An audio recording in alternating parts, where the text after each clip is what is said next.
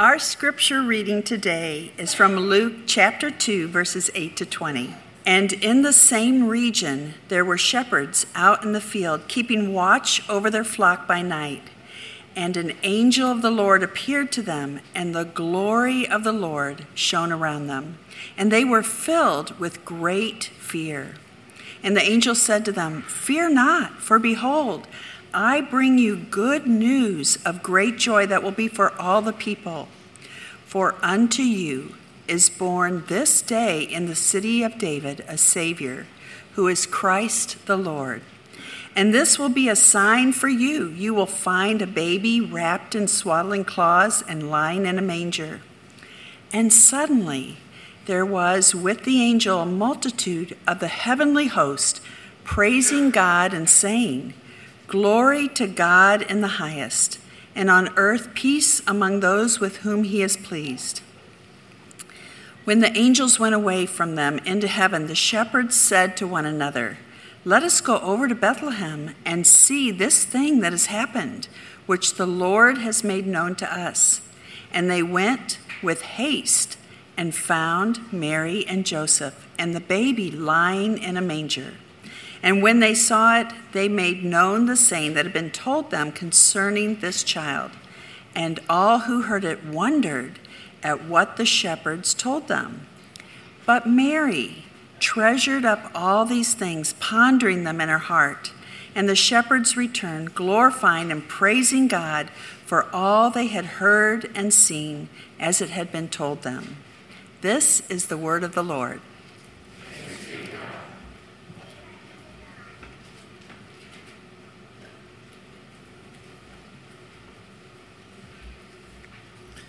Thank you, Sherry, for reading that passage. I love this story. A while back, I was listening to a podcast, and the podcaster told a story about being on a platform uh, in the subway system of New York City. And he was standing there as, as the you know, as the platform began to fill up, as the train was getting ready to come in. Out of the corner of his eye, he noticed that there was a man who was maybe a little um, mentally cha- challenge. He was, he was walking up to people and he was getting real close to, to, to, an individual and he would say something. And then he would move to the next person and he would say something. It was very quick what he was saying. And the guy noticed that nobody was, was reacting to what he was saying. People weren't acting nervous, they weren't acting super uncomfortable. They just, he would just say this and kind of move down. And so he's kind of keeping an eye on him. He's moving closer, and, and he gets close enough that he can hear what he's saying. And what he's, what he's saying is he goes up to somebody and he looks at him and he says, You're in. And then he goes up to the next person, You're in. And the next person, You're out. You're out. You're in. You're out. And he was saying that to everybody. And he said, As I stood there and as he got closer to me, I found myself hoping that I was in. I love that story because that totally would have been me. That totally would have been me thinking, I want to be in. I want to be in. When we hear the story of the shepherds, it's a story of who's in and who's out. And the shepherds are out, they're on the outside of things. And that's what makes the story of the angels visiting them so amazing amazing. Let me tell you a little bit about, to, to, understand the life of a shepherd. It's important for us to understand that the shepherds lived and moved and had their being in a ceremonial world. And part of what they did uh, was related to the ceremonial world they were a part of. The shepherds would keep watch over these flocks, and the nature of their, their job was to care for these sheep that would be used as sacrifices to atone for the sins of the people. So they were watching over many times, many of the animals they watched over were, would be sacrificed to atone for the sins of the people. And yet, because of some of the things that their work required in handling animals and sometimes handling dead animals, they would become themselves ceremonially unclean people.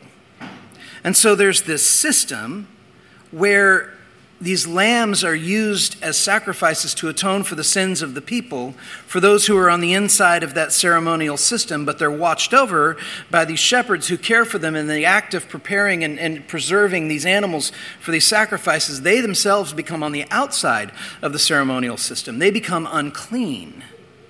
And here's what happens when you live in a ceremonial world and you are on the outside and considered unclean.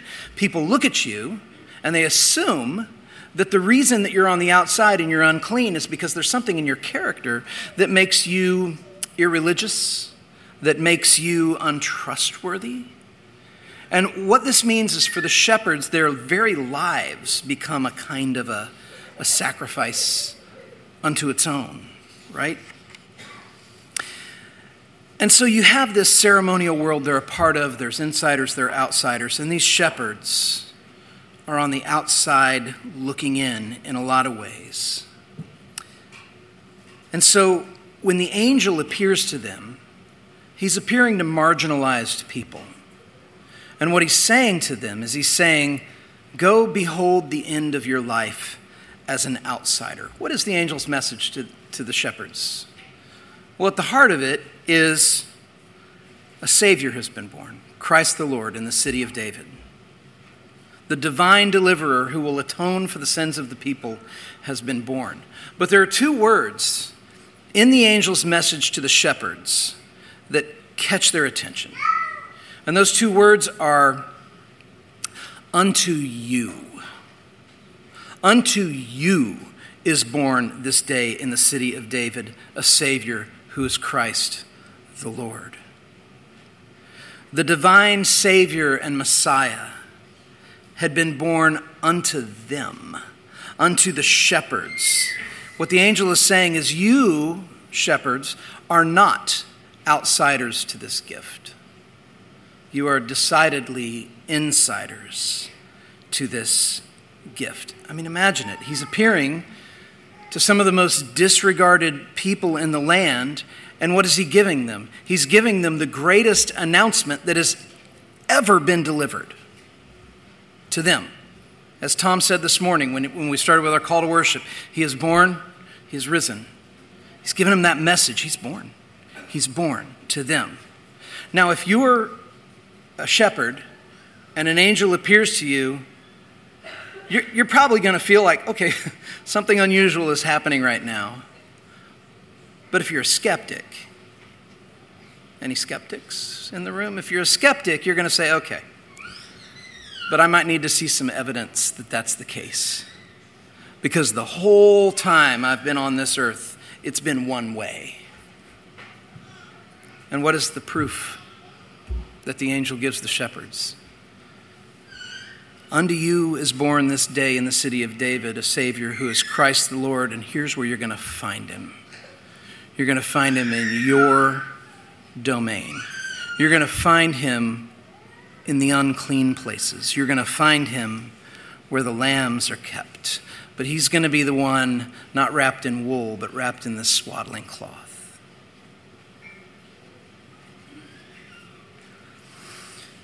The story of the birth of Jesus the stories of the life of Jesus, the story of the death of Jesus, the resurrection of Jesus. They really demand a response from you. And they demand a response from me. What do you do with this? The angels respond, or the shepherds respond. How do they respond? They say, Let's go see? Let's just look into this. Let's go see if this is the case. And so that's what they do. They go to this place. These people who have lived this isolated existence in many ways, outcast and suspect. The angel says, A Savior has been born for you. They go and they see where he is. And he's not in a palace, and he's not in a temple, but he's where the lambs are kept. And they see Mary and Joseph and they tell them what has just happened. And you have to understand, right? that the shepherds are not just telling Mary and Joseph about a visit from an angel. What they're telling Mary and Joseph is what the visit from the angel told them about who this child was and who he would be to, to them. And Mary's catching these words in a net, right? And she's treasuring them in her heart. But it raises the question for all of us with the story of the birth of Jesus. You have to do something with it, you have to investigate it. Christmas tells you you're not forgotten. You're not forgotten. And so, is there anything in you that moves you to investigate the news of the Savior? Because Christ has come and he's come to atone for your sins. Does it move you to investigate? The shepherds respond. And their response is to do that, to look into it more, to not just brush it off, but to say, okay. But they're not the only ones who respond to that message. Because when we look at the story, there's another group that responds to the news that the angel delivers, and that is the angels themselves. And it gets crazy. It's bonkers, right? When I look at this scene and you look at what the scripture says, the way it describes it is it says, an angel appeared and delivers this message. And then, as soon as the message is delivered, suddenly there was a host of heavenly angels singing and praising and glorifying God. Here's the only way I can imagine that unfolding is that the Lord gathered these angels and said, uh, and pointed at one of them and said, You're going you're going to deliver the story. And the others were like, Come on. I want to deliver the story. And the Lord says, Okay, you can be there. You have to hide. But you can be there when the message is delivered. And as soon as he's done delivering the message, then you can show up. And that's what happens in the passage. And they all just appear and they can't stop praising God and they're singing and they're hearing this, this message and they're delighting in the Lord. And it's one of those things that should help us understand the magnitude of what we celebrate in Christmas. Because if you're like me, we wake up on Christmas, and we've had a few of them, right? And we kind of know the routine of what Christmas is going to be like, and we get excited and we do things that are kind of perfunctory for Christmas. We go to church services and we uh, sit around a table and we say certain things, whatever you guys do in your house, and you open presents at a particular time of day, and you, you have a way that you go about things. But the angel's response to this news is the right response to the news. Like our response might be, cool, Christmas is here. It's also tiring. But the angels are like, no, no, no, no. This is the greatest thing that's ever happened in the history of the world. And they can't contain their praise. If we're wise, we will grant that the angelic response fits the declaration, even if it doesn't move us in the same way. Why? Because here's what the Apostle Paul told the church in Corinth in 2 Corinthians 8 and 9. He says, You know that the grace of our Lord Jesus Christ, you know the grace of our Lord Jesus Christ, that though he was rich, for your sake he became poor. That you, by his poverty, might become rich. Jesus was born poor for your sake. He lived poor for our sake. He died poor for our sake. The angels, when they deliver this message, they are watching Jesus, the second person of the Trinity, become poor, so that by his poverty we might become rich. And they can't contain their amazement at this. Rich in what sense? Well, the angel gives the answer. The angel says, Rich in this sense, Jesus is going to bring you peace with God. And there is nothing that any heart in this room longs for more than peace with God. We may not say it that way, but all of the things that we chase after, all of the addictions that we coddle, all of the materialism, all of the good things too, the, the, the, the, the loves and, the, and, the, and the, the, the things that we pour ourselves into to find meaning and purpose, all of these things are because there's some sense inside all of us that we were made to live in this world right with one another and right with our Maker. And what the angel is telling the shepherds, and the shepherds are telling Mary and Joseph, And what Scripture is telling us is that this is the wealth. This is the wealth that we get. This is the riches that we get, is we get peace with God. It's the reason Jesus came to reconcile us to our Creator. He came to make peace and to do so by paying the wage of sin, by, by dealing with the hostility, by dealing with the enmity, by dealing with all of it. And he, what he does is he reconciles us to God from the manger to the cross. Jesus never considered the comforts of this world to be more important to him than you and than me. Not only is peace with God the best gift that we could possibly imagine, it is exceeding more glorious than we can imagine. If we just watch the angels respond to it, their response fits the announcement. It, it fits the announcement. Because essentially, what the angels are telling the shepherds is this look, this whole world, this whole world is a stable. The whole world is a stable. We're all poor, all of us. Sometimes it's a poverty that looks like the life of an outsider. Sometimes it's the poverty of having so much that we're just bored with life. Sometimes it's the poverty of having no power. Sometimes it's the poverty of being utterly dependent on the generosity of others.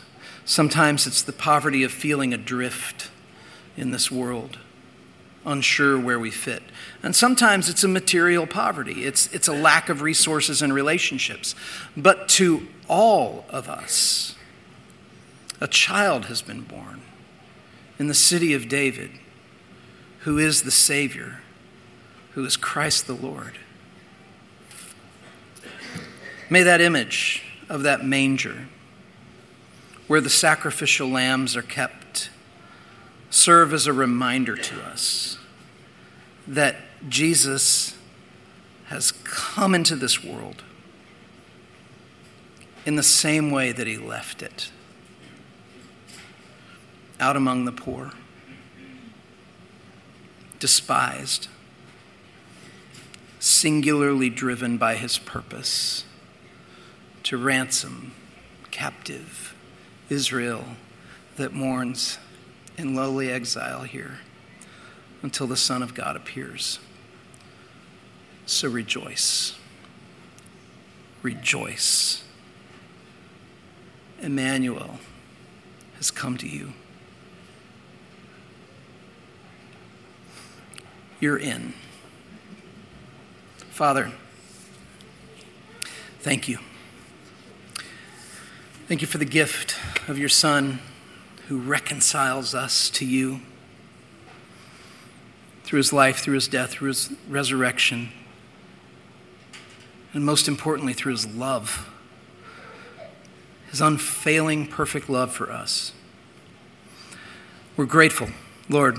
I pray, Father, that Every home represented in this room would be filled with laughter, would be filled with joy, would be filled with a sense of peace in your provision of everything that we need to be at rest in our souls with you. Lord, for those of us in this room who may be in the process of investigating the simple claim of whether or not a Savior really has been given, Lord, would you do for them what you did for the shepherds, and that is prove your love to their hearts. We thank you, Lord, that we live between two Advents, that we celebrate the first coming of Jesus as we anticipate his return. And Lord, we ask for that return when everything will be made new. And we thank you, Lord, for your kindness and the beauty of the gift of your Son. It's in his name we pray, Jesus. Amen.